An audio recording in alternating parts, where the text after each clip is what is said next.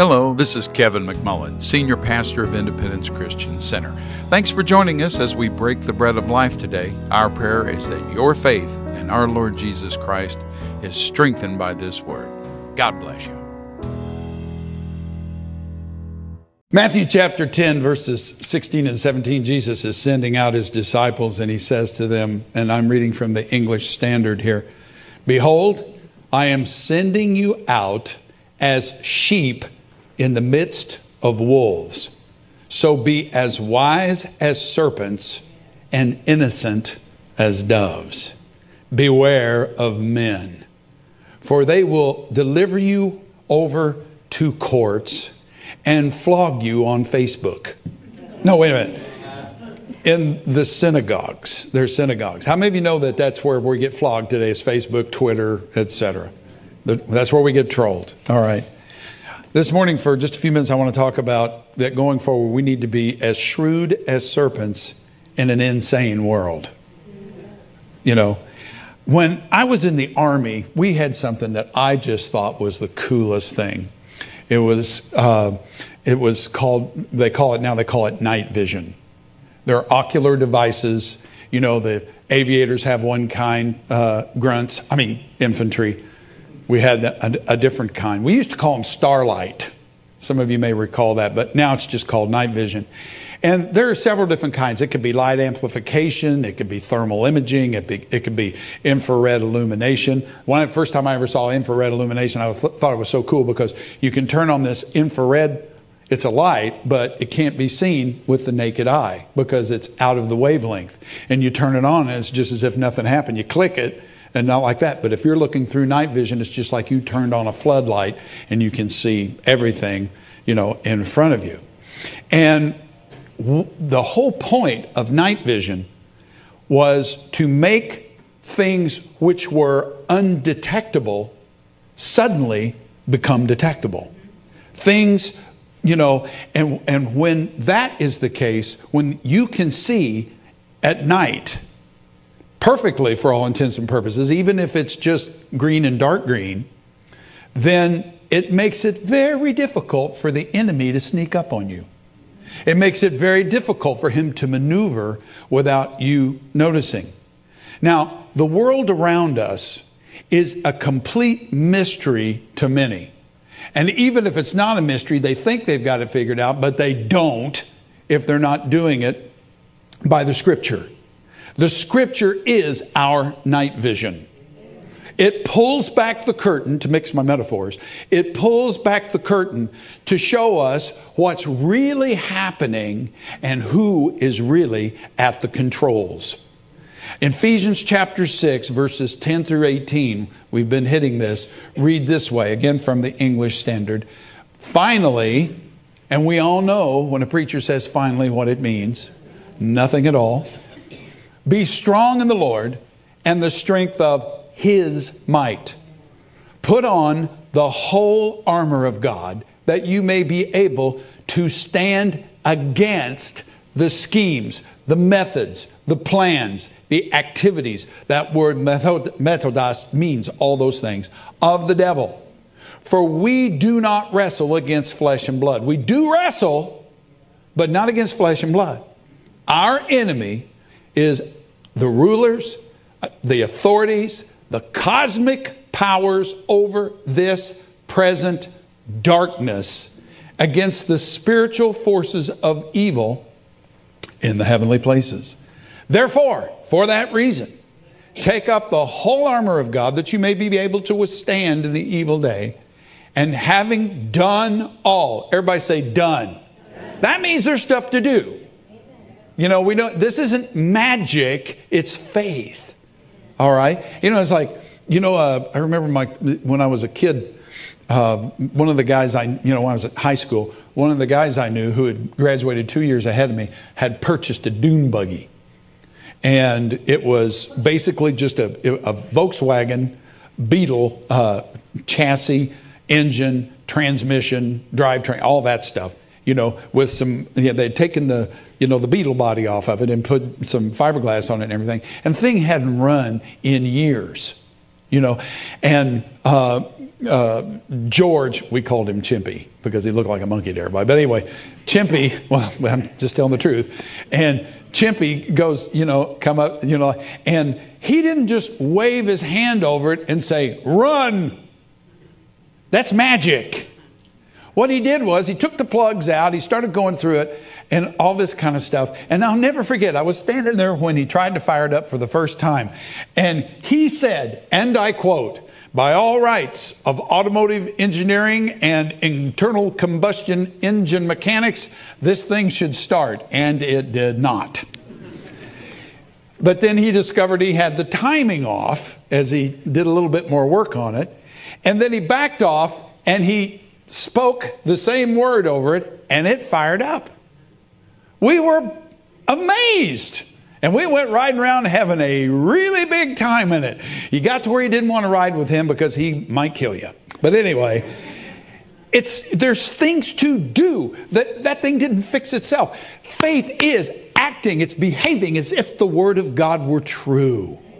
Acting on that word, being doers of the word. So he says, therefore take up the whole armor of God that you may be able to withstand in the evil day, having done all to stand firm. Stand firm, therefore, or, or stand therefore, having fastened on the belt of truth and having put on the breastplate of righteousness, and as for the shoes of your feet, and we've discussed this, I don't want to take a lot of time here today, having put on the readiness given by the gospel of peace, and in all circumstances, taking up the shield of faith with which you can extinguish all the flaming darts of the evil one. We discussed last week that the language there indicates that the shield is the epitome of all of these things working together. And take up the helmet of salvation and the sword of the Spirit, which is the Word of God. We spoke last week on sword and shield. And to that, you know, and praying at all times. Amen. With prayer, all prayer, all manner of prayer, all kinds of prayer, and supplication, askings. And to that end, keep alert with all perseverance, making supplication for all the saints. What we are seeing in the natural realm, in our government, in our culture, in the world around us is nothing more than a reflection or a manifestation of the hidden world that is just below the surface. These wicked spirits, principality, if you want to, uh, how did it call them here?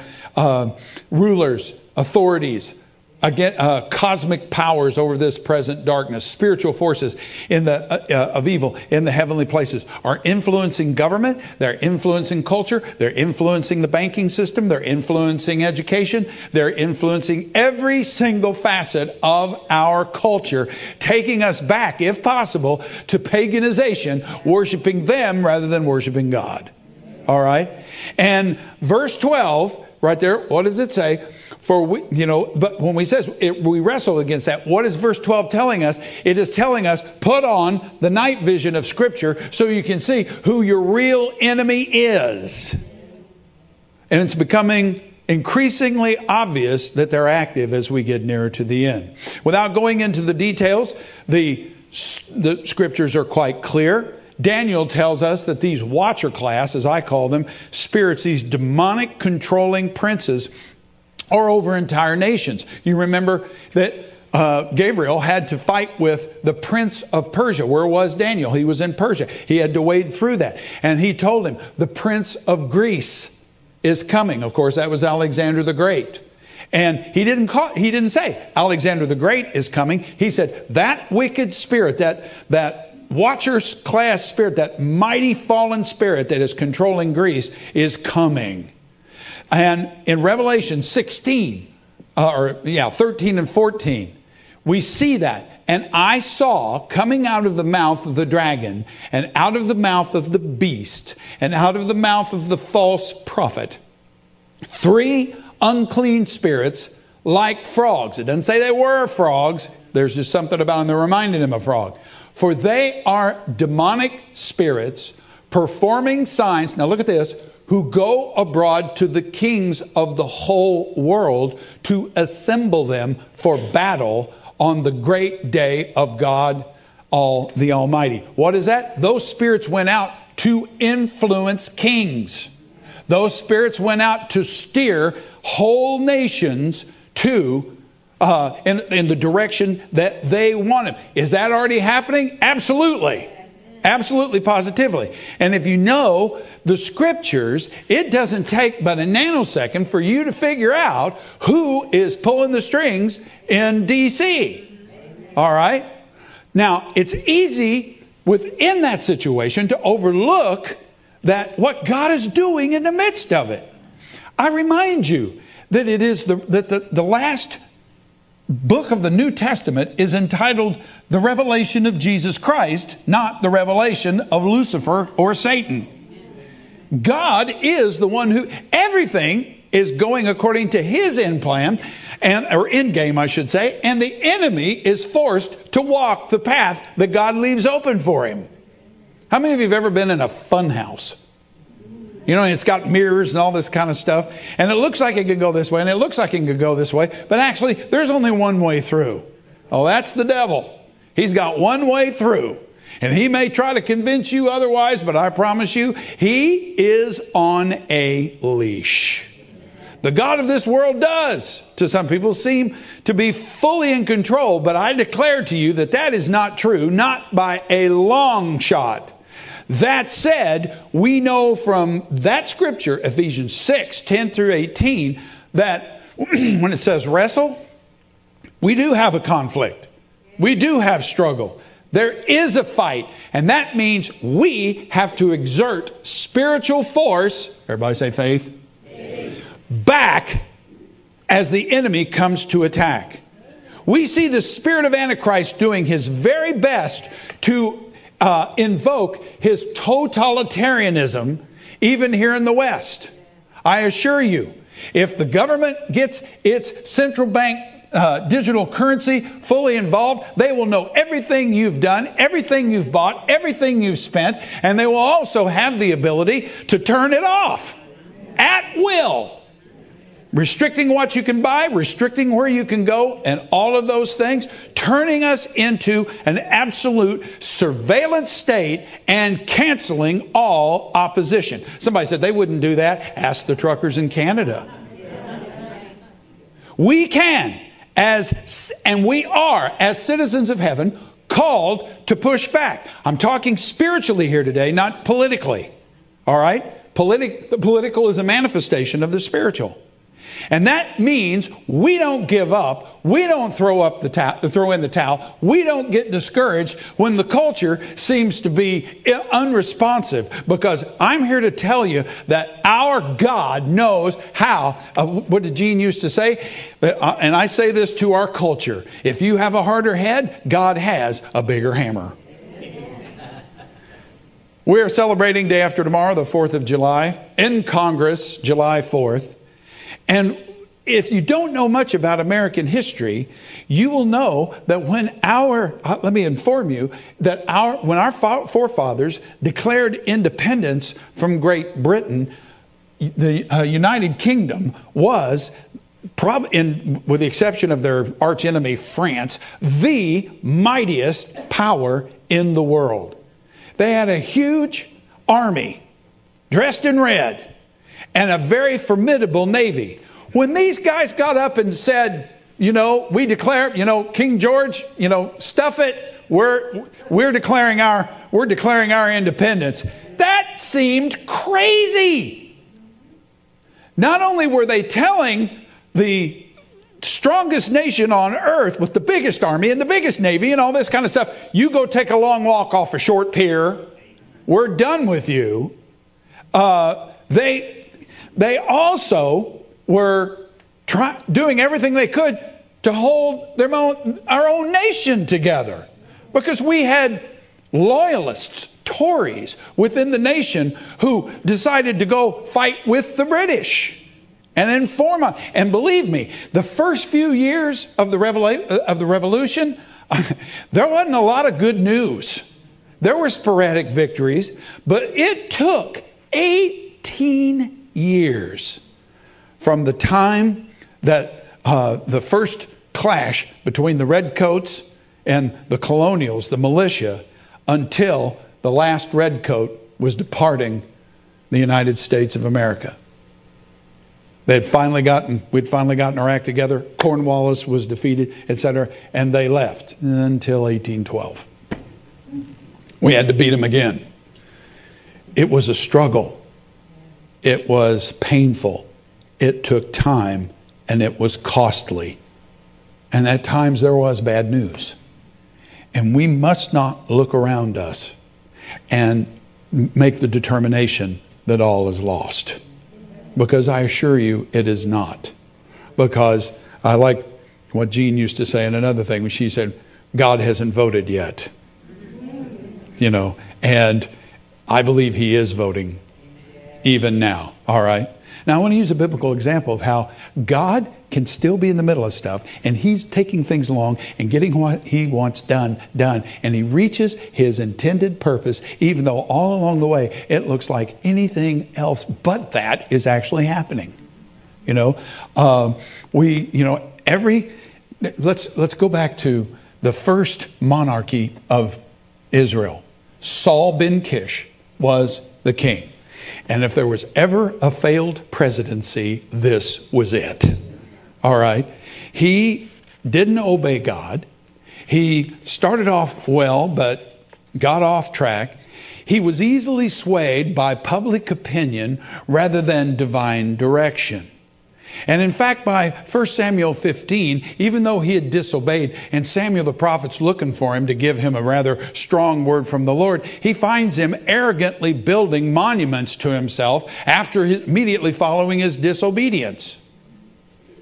We also see that after David was anointed, that it says an evil spirit from Yahweh came to, to torment Saul. May I suggest to you that the anointing didn't leave Saul, Saul left the anointing. Do you understand me? Because Samuel even said to him, if you had obeyed, your kingdom would have been established. But since you didn't obey, it's going to be taken from you and given to someone better than you. Someone who'll obey me. Someone who'll do what I say. And as a result of that, and when David was, you know, he had slain Goliath, or, or well, I'm getting it out of order. You know, Samuel had told him that the oppression started coming. I mean, Saul's hand was on the kingdom and everything was oppressed. He instituted CBDCs. He, you know, did all the stuff that you could do in the ancient world. He monitored cell phone and text communications, etc. All right? And if you don't believe it, 1 Samuel chapter 16, verses 1 and 2. Now Yahweh said to Samuel, How long will you grieve over Saul? We got a word like that today. Don't look behind us. The nation in which we grew up is gone. What we need now is God to build. Everybody say amen. He says, how long will you grow, uh, grieve over Saul, since I have rejected him from being king over Israel? Fill your horn with oil and go, and I will send you to Jesse the Bethlehemite, for I have selected a king for myself from among his sons. Now listen to what Samuel says. But Samuel said, How can I go? When Saul hears of it, he will kill me. It had gotten so heavy that the man of God, the prophet of God, Samuel, the, the, one of the greatest judges that the, the kingdom had ever known, was in fear of his life. And what did God say? He said, Take a heifer with you and say, I have come to sacrifice to Yahweh. So, in other words, God gave Samuel cover under which he could move to get his will done. Now, I know there are people who think that because he's doing the will of God, he should just walk up there and he should glow in the dark, and anything the enemy does should just bounce off of him. But that is not the way God works. And when God, and that's why it's so important for us to listen to the Holy Spirit, not be presumptuous, because there are a lot of things God does subtly. Amen. Think about Mary and Joseph, angel appeared in in, the, in a dream to Joseph and said, Get up, take the child, and, and get out. Get out of Dodge. Go to Egypt, for the child's life will be in danger. It says he got up in the middle of the night to get out, to, to, to leave uh, Nazareth to go to Egypt. All right? And, you know, so what, you know, I mean, you know, that Herod would come looking to kill the children. Let me tell you something. Saul slew 85 priests at Nov because they had helped David when he was escaping. They had no idea they were doing it. They gave him the showbread. Jesus made reference to it. They gave him the sword of Goliath, which was in the tent, because they didn't have anything. They were in such haste. And uh, Doeg the Edomite was there and told Saul about it. Saul called the priests up there and said, Why did you help my enemies? They go, Hey, we didn't we didn't know, you know, you sent David out on all kinds of missions, and suddenly you expect us like that. He killed every one of them. And just to make sure everybody understood how powerful and how wicked the government was, he went to their city and burned it to the ground, killed all of their women and children, and even their animals. No, repressive government is not new. Saul didn't just ignore God. The government didn't just make, ignore Yahweh. It made itself his enemy.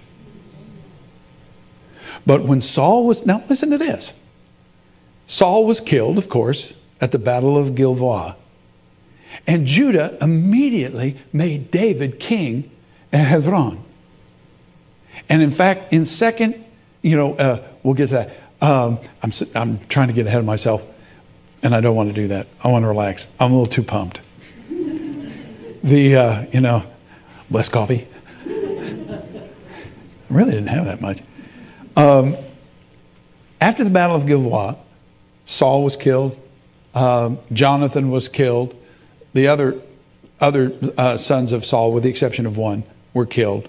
And so Judah immediately called David out of Ziklag and said, come up and, and reign over us, come up and be king. And they made him king. But the northern 10 tribes did not do so because they had a military commander named Abner, of Avner, and he made himself strong in Israel because he saw an opportunity to rule and reign and be the boss. We've never seen anything like that happen, have we? And so he ruled for five years. And then things were getting away from him. And so he thought, well, I've got to do something in order. And in fact, it says there uh, in 2 Samuel 3 and 6, it came about that there was war between the house of Saul and the house of David that Abner was making himself strong in the house of Saul. But what happened was David's forces kept getting stronger and stronger, and Abner's forces were losing their punch because there was no anointing. And so, and the people were beginning to grumble. And so Abner said, I got to do something. So what he decided to do was he decided to take one of Saul's uh, his remaining son, who was a Wimpodite from the word go, and make him king. His name was Ishbosheth. And he made Ishbosheth king, which made it look completely legitimate because he was a son of Saul. Okay, we understand that the protectorate thing wasn't working. And so now here is the offspring of your king. He is the king. All the time, Abner is in the background pulling his strings. And so Ishbosheth was nothing but a stooge and a front man. We've never seen anything like that here. Ever. Not here. And so, after, a, after, I don't know, a year and a half, coming up on two years, Ishbosheth bit the hand that fed him. He started feeling like, you know, I'm, I'm really the king. No, you're not. No, no. Listen to me, I'm the king. And it says in 2 Samuel 3 7 through 9. Are you getting anything out of this? Don't you just love the Bible? Now, Saul had a concubine. Now, what's a concubine? A concubine is a woman who functioned as a wife but was not fully a wife. So, in other words, she and Saul, you know, it was not unusual for ancient kings to have all kinds of concubines in addition to wives. David did, and Solomon was off the meter, all right, whose name was Rizpah, and the daughter of Aiah, and Ishbosheth said to Abner, Why have you gone into my father's concubine? Now, why would he care?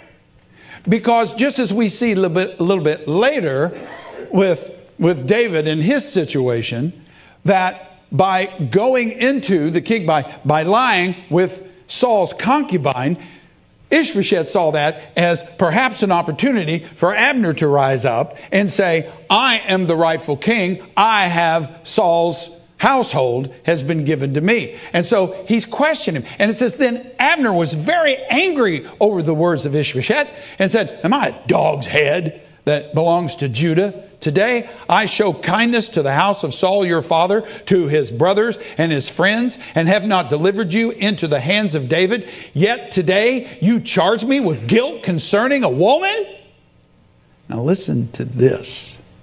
Well, may God do so to Abner more also if, as Yahweh has sworn to David, I do not accomplish this for him. Abner knew. Do you see it? the whole time he was doing maneuvering and he was he went from being the protector to being the shadow government he knew the whole time what god had said to david he knew what god had decreed you think people in high positions who are corrupt don't know they do they do well we know what happened. Eventually, Abner came to David to pledge his fealty and all that. Both Abner and Ishbosheth were assassinated.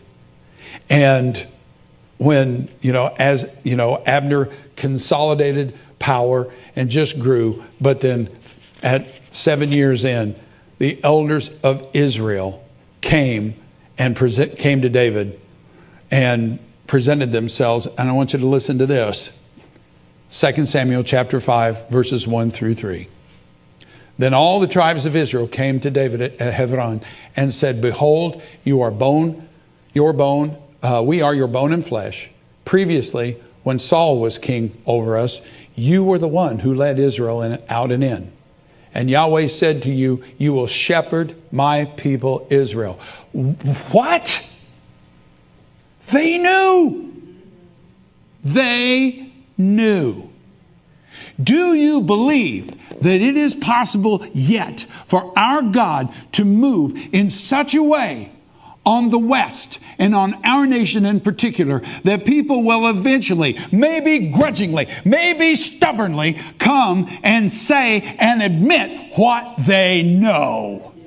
And that is all of this stuff is garbage, lawlessness, and rebellion. And you, Alexa, you will shepherd my people Israel, and you will be ruler over Israel. So all the elders, verse 3, came to the king at Hebron, and King David made a covenant with them before Yahweh at Hebron, and they anointed David king over Israel. I want you to think about this. This was over, this was anywhere from 15 to 20 years after, well, no, wait a minute. David was anointed probably around age 15. He started ruling in Hebron at age uh, 30, and this was seven years later. That had to seem like an absolute eternity. All that time running from Saul. But the enemy always overplays his hand. I remember one time David was running from Saul, and Saul had him. I mean, he had him dead to rights. And just as they were getting ready to attack, a messenger came and told Saul of an incursion by the Philistines. And Saul went, ah, because he had to, he had to uh, break off from chasing David to go take care of the Philistine incursion. Now, it would seem to me that the devil would be smart enough to tell the Philistines to hold off until Saul got finished finishing off David. But no. I'm telling you, saints, the devil is not the tactician some people think he is. In fact, if you know when the enemy comes to you and talks to you, you've heard this before, but it is so true. And he says, "Oh, your future is dark." He's like, "Devil, you want to talk about the future? Let's talk about yours." And let's talk about, you know, if you want to talk about the past, let's talk about yours. You're not too smart. Amen. This is just a brief synopsis of all the drama that David endured then and later. I was, you know, it, I mean, the, the, the skullduggery, the intrigue. Remember when Aviatar and I think it was Zadok were operating as uh, spies or messengers for David when Avshalom, his son, had taken over. And they were running from, Dave, from Avshalom's men, and they came out uh, I think it was in Bahurim, they came to a farm and told the people they're about to get us, hide us, and they stuck them down in a well, put a top over the well, and then spread grain around it so it looked like nothing, it had been undisturbed for days. Where are they? And the wife said, They went that way toward the fords. Go and overtake them. And they went chasing them. Of course, they didn't get. And so here they are hiding. Men of God, priests who are on a mission from God to help David get away from his son, and they're having to hide in a well. You know, sometimes God takes things in a direction that we find ignominious, uncomfortable, or why do I have to do that? How many of you are with me? God accomplished his purpose, even though David had no idea how it was going to happen. Just because the enemy moved here and moved there and did this stupid thing and that stupid thing, you know, caused this rebellion, slew people that didn't deserve to die. But God's man did not give up. He got discouraged, make no doubt about it. But he didn't give up. Just like the 7,000 in Elijah's day who refused to bow their knee to Baal and refused to kiss his mouth. Everybody say amen. It is incumbent upon us to pray, to believe God, and to stand with Him. Well, that's what it said in Ephesians 6:18, praying at all times in the Spirit. Saints, we stand at the at the threshold. In fact, I think we've already crossed it. When you're flying, and I went flying for the first time, I flew an airplane for the first time in 13 years last week. And it was wonderful and I was able to get it up just like I was supposed to, do the maneuvers. I even landed the thing without assistance. And it was hot. But, you know, uh, my instructor, who's, they've been to church here, that the, he said, okay, this is the whole short line because I didn't know that airport very well. He said, you taxi out like this and you hold short right there. And it's a half hold short line. And you sit there and wait for ground control to tell you, come on in. Well, what was coming up on three years ago? No, four. The Lord showed us the acceleration is underway. That we're, we're, we're, you know, that things are speeding up. And just like every other acceleration, they, the acceleration starts off more slowly and then begins to pick up speed. The acceleration increases, right? And I believe we're no longer at the hold short line, we've crossed over. And so from this point forward, I'm telling you, You've, we've already seen a big change just since the first of the year, but I promise you, by December 31st, we ain't seen nothing yet. It's going to be very different. All right? And you're going to be glad you know Jesus, and you're going to be glad you're walking with Jesus, and you're going to be glad you're obeying Jesus. Amen. We've got to keep our eyes on Jesus and not on the circumstances. And believe me, how many of you have ever, uh, when you were a kid, Remember before they, oh, some of you, you guys are so young, a lot of you, you don't even remember what a car was like before they invented air conditioning for a car. First car, couple of cars my parents had did not have air conditioning. You know, I remember when they bought an aftermarket air conditioner and put in our 1962 Chevrolet Nova 400, you know, and man, you turn that thing on, that little six cylinder lost about a third of its power and we were running with a power glide two speed transmission anyway so it's like you know. But man it was you know my dad even told me one time they were sitting in a, or no it wasn't my dad it was my uncle roy was talking about one time they were there in okemah or okmulgee or someplace like that and they were sitting in a gas station and when they pulled in when they were pulling into the gas station there was somebody that nobody in the car liked sitting there and they had their windows rolled up because they had air conditioning. And so they said we when we saw that we rolled up our windows windows and sat there and acted like we had air conditioning. He said they pert near melted. You know, that's pride gone to seed, folks. You know, dear Lord. But, you know, one of the things that when we would be going down, we lived in Tulsa. I grew up in Tulsa, and my uh, maternal grandparents lived in Henryetta, which was right down 75, the Beeline, as we used to call it. And uh, it was about an hour's trip. And then my dad's family uh, lived in, in Okemah, which wasn't too far away. And we would be driving down. And when you're eight years old, an hour's ride in the car is an eternity. And so that's when I learned about aerodynamics because I'd hang my hand out the window, and when I would turn it in an upward attitude, it, the, the, the, air would push it up. And when I turn it in a downward attitude, there. Would. And so, you know, how many of you have ever passed a car with a kid's hand, head going, yeah, yeah, yeah, like that and everything? And if you turn it like this, why? That's called drag. And one of the things about aircraft is you look all over when they design it to try to reduce drag as much as possible because drag slows you down. Drag is parasitic. You remember saying parasite, parasitic, right? So is disobedience. Disobedience is parasitic. It will suck the faith right out of us. Disobedience will not stay at home. It will metastasize. If we walk, and we're going to talk about this not today, but if we, it is imperative. No, is it imperative we be perfect? No, none of us is perfect. None of us will be perfect uh, this side of heaven. But we're growing. God doesn't expect you to know everything and do everything correctly, but He does expect us to be giving it our best effort. And when we know, we do. Everybody say amen. You know, if I'm baking a cake and I don't know anything about baking cakes, you know what I'm going to do? I'm going to very carefully follow the directions. You know, there's a aircraft are very complex machines, and there is a lot to remember. That's why they give the pilot a checklist. And you go down that checklist meticulously. Why? You don't want to find out somewhere in flight that you missed that and now you have a serious problem. Well, that's okay. Just pull over to the side of the road and turn on your flashers. I don't think so, Bob. You know, and you know, it's like you're flying along, just minding your own business, but you're keeping the, out of the corner of your eye. You know that at some point, that instructor's hand's going to come over and grab that throttle and yank it all the way down to idle and say, "You've just had an engine failure.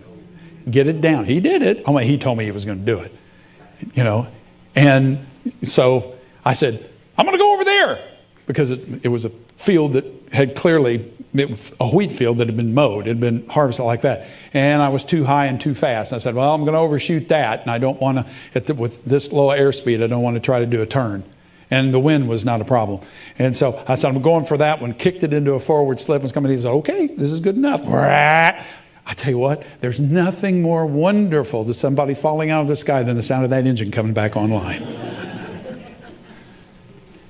we are not falling out of the sky. It may look like it, but we are not. And we will not allow parasitic disobedience to keep us from fulfilling. Why? Because we have opportunity to have an outsized impact on this world around us. And that's the way God always does it. He always uses a remnant. Hallelujah. And it's not, and believe me, being in the remnant ain't comfortable. But it is so productive. Okay, read a couple of scriptures here and we'll be, we'll be sort, sort of done. I have the field. Okay, we're bringing it in for a landing. All right, it was a great week. I just I was so thrilled to be able to get back in the air. It was it was it was awesome. It had been 13 years. we got to keep our eyes on Jesus. Proverbs chapter 9 and verse 10. The fear of Yahweh, the fear of the Lord, is the beginning of wisdom. And the knowledge of the Holy One is understanding. It is our night vision.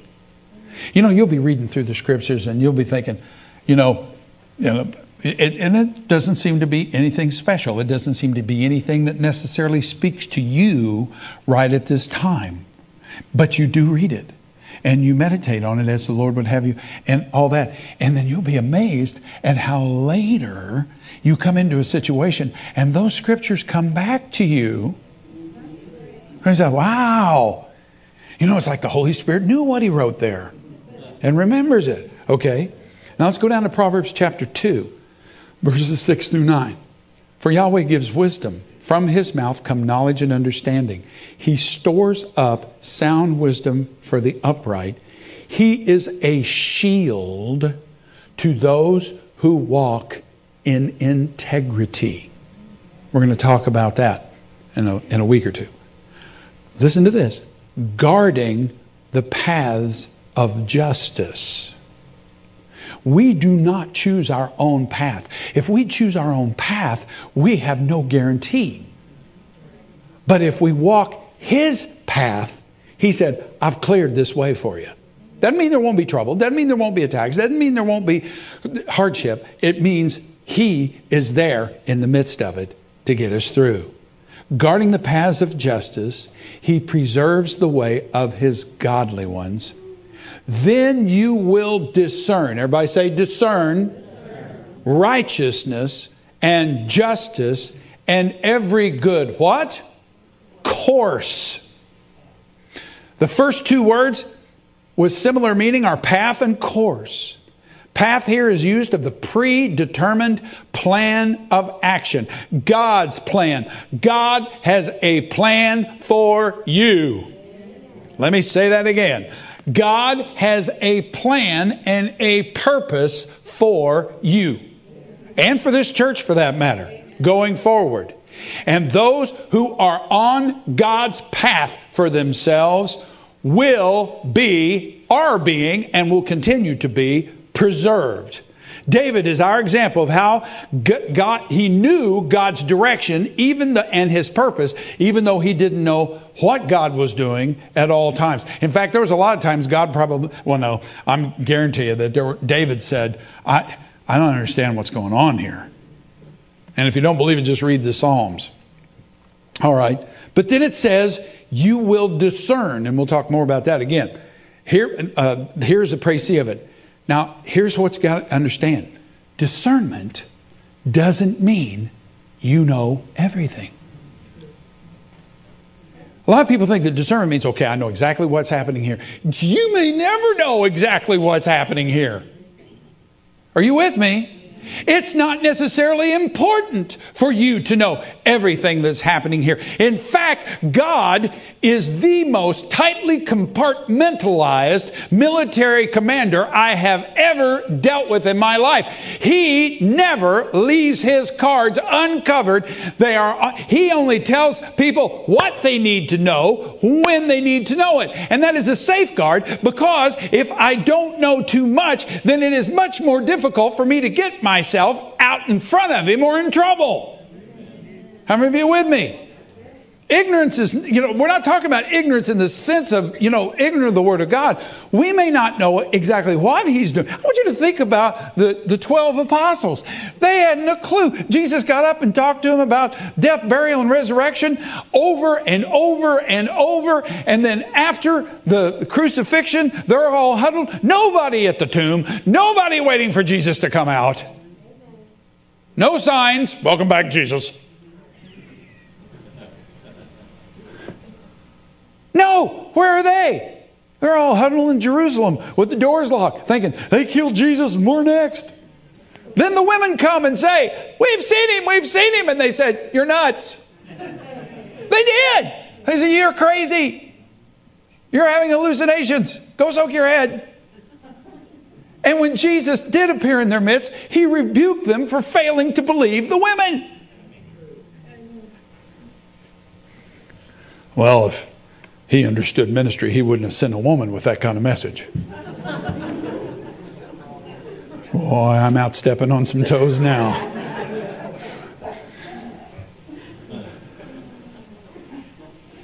The women were the ones who were at the tomb.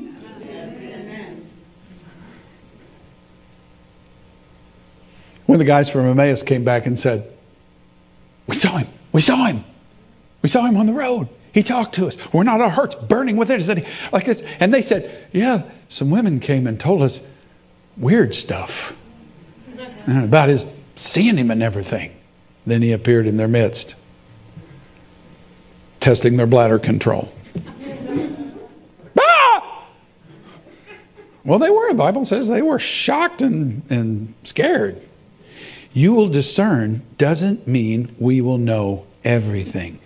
What is the most important thing for you and for me to discern? The most important thing for us to discern is the heart of God. Not all the phenomenology, not all the events. I believe God will clue us in on that as well to some extent. But it's the most important thing is for us to stay so focused on Him that no matter all the flack and all the crazy things that are happening around us, that we are so focused on Jesus, we are discerning the direction He wants us to go, the things He would have us to do if our musicians would come. Then we stand there in Proverbs chapter 3. No, wait a minute. I want to read this. This is a real encouragement when David was getting ready to build the temple, and Nathan came back and said, Nope, you're not the one. It's in 2 Samuel chapter 7, verses 8 and 9. Now, therefore, thus you shall say to David, my servant, this thus says Yahweh of hosts I took you from the pasture, from following the sheep, to be ruler over my people Israel. Now, listen to this I have been with you wherever you have gone. We've got to believe that, saints, that our God goes with us everywhere we go. Well, I don't feel I'm going to see him. And if God's, and just like Gideon in the wine press, if Yahweh's really with us, why have all these things happened to us? And did you notice, if you've been with us on Wednesday night, that when he asked that question, the angel of the Lord, Yahweh, number two, didn't say, Well, here's a list of the things that are, you know, happen are, are the reasons for all the stuff that's happening. He didn't even talk about that. He said, okay, listen, we're, we are not going, we add the word, we're not looking at the past, Gideon, we're looking ahead. Wow, cool. I have been with you wherever you have gone and have cut off all your enemies from before you and I will make your great you a great name like the names of the great men who are on the earth. But the next thing he told him is, it is not for you to build my temple. I can see David's response. I want to build it. I want to build it. I want to build it. I don't care. I'm going to do it. No, David didn't do that because he had watched another king disobey and he had kind of gotten in the ditch himself in a couple areas. And so he said, All right, so what did he do? He laid up all the stuff that Solomon would ever need to get it done. Well, that he could. All right. So we go to Proverbs chapter uh, 3, verse 5. Trust in the Lord, trust in Yahweh with all your heart. Do not lean on your understanding. Yeah, but if I do that, then they lean not on your own understanding. Lord, you do understand that if I do this, that lean not on your own understanding. I can't believe that I actually have to do this. I mean, that means lean not on your own understanding. In all your ways. Everybody know what all is? When you go on a bus trip with a bunch of students, you take 35 students over to the Nelson Atkins Art Center to look at the giant shuttlecock and everything, and you had 35 little kids get off of the bus. How many is all when you get back on? 35, not 34. We don't pick and choose. Where's Jimmy? I don't know. Serves him right. Bus driver, take off. Somebody's going to jail. All right? In all your ways acknowledge him, and he will make your what? Paths. There it is again. Straight.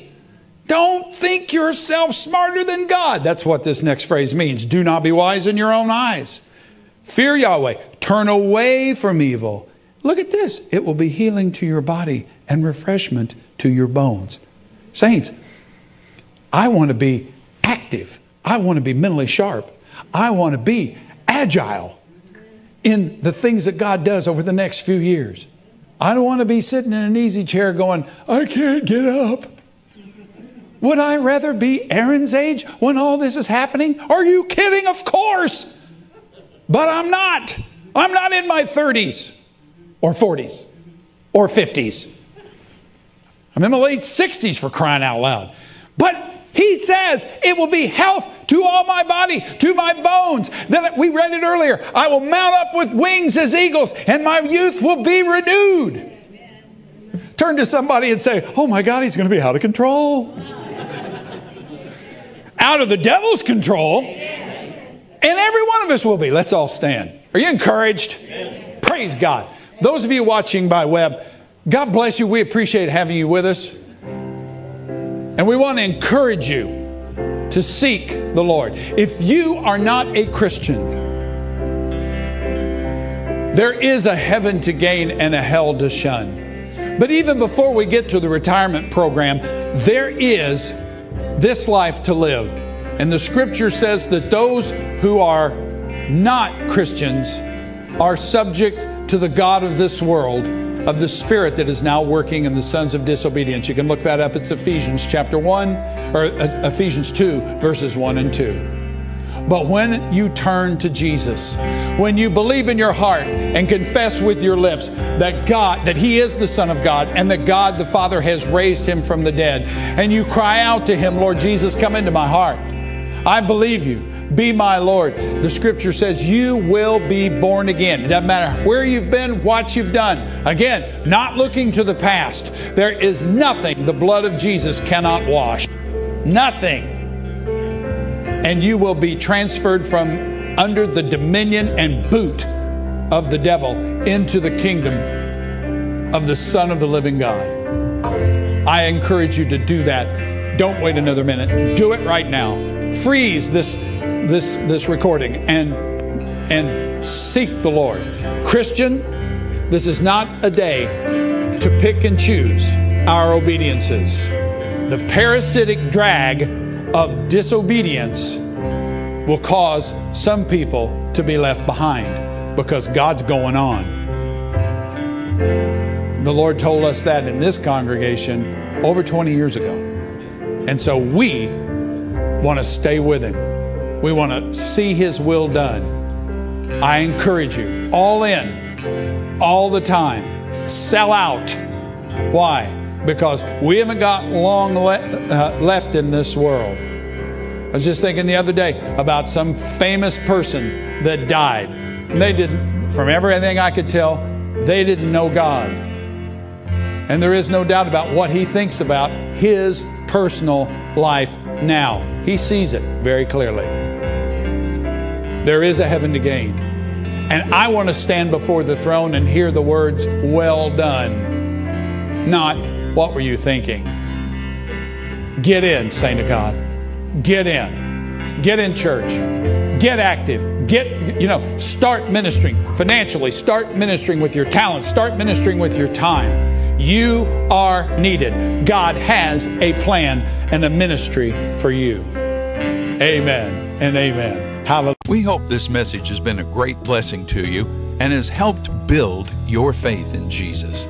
We encourage you to visit our app, Independence Christian Center, on your cell phone, available from the Apple App Store or Android, Google Play.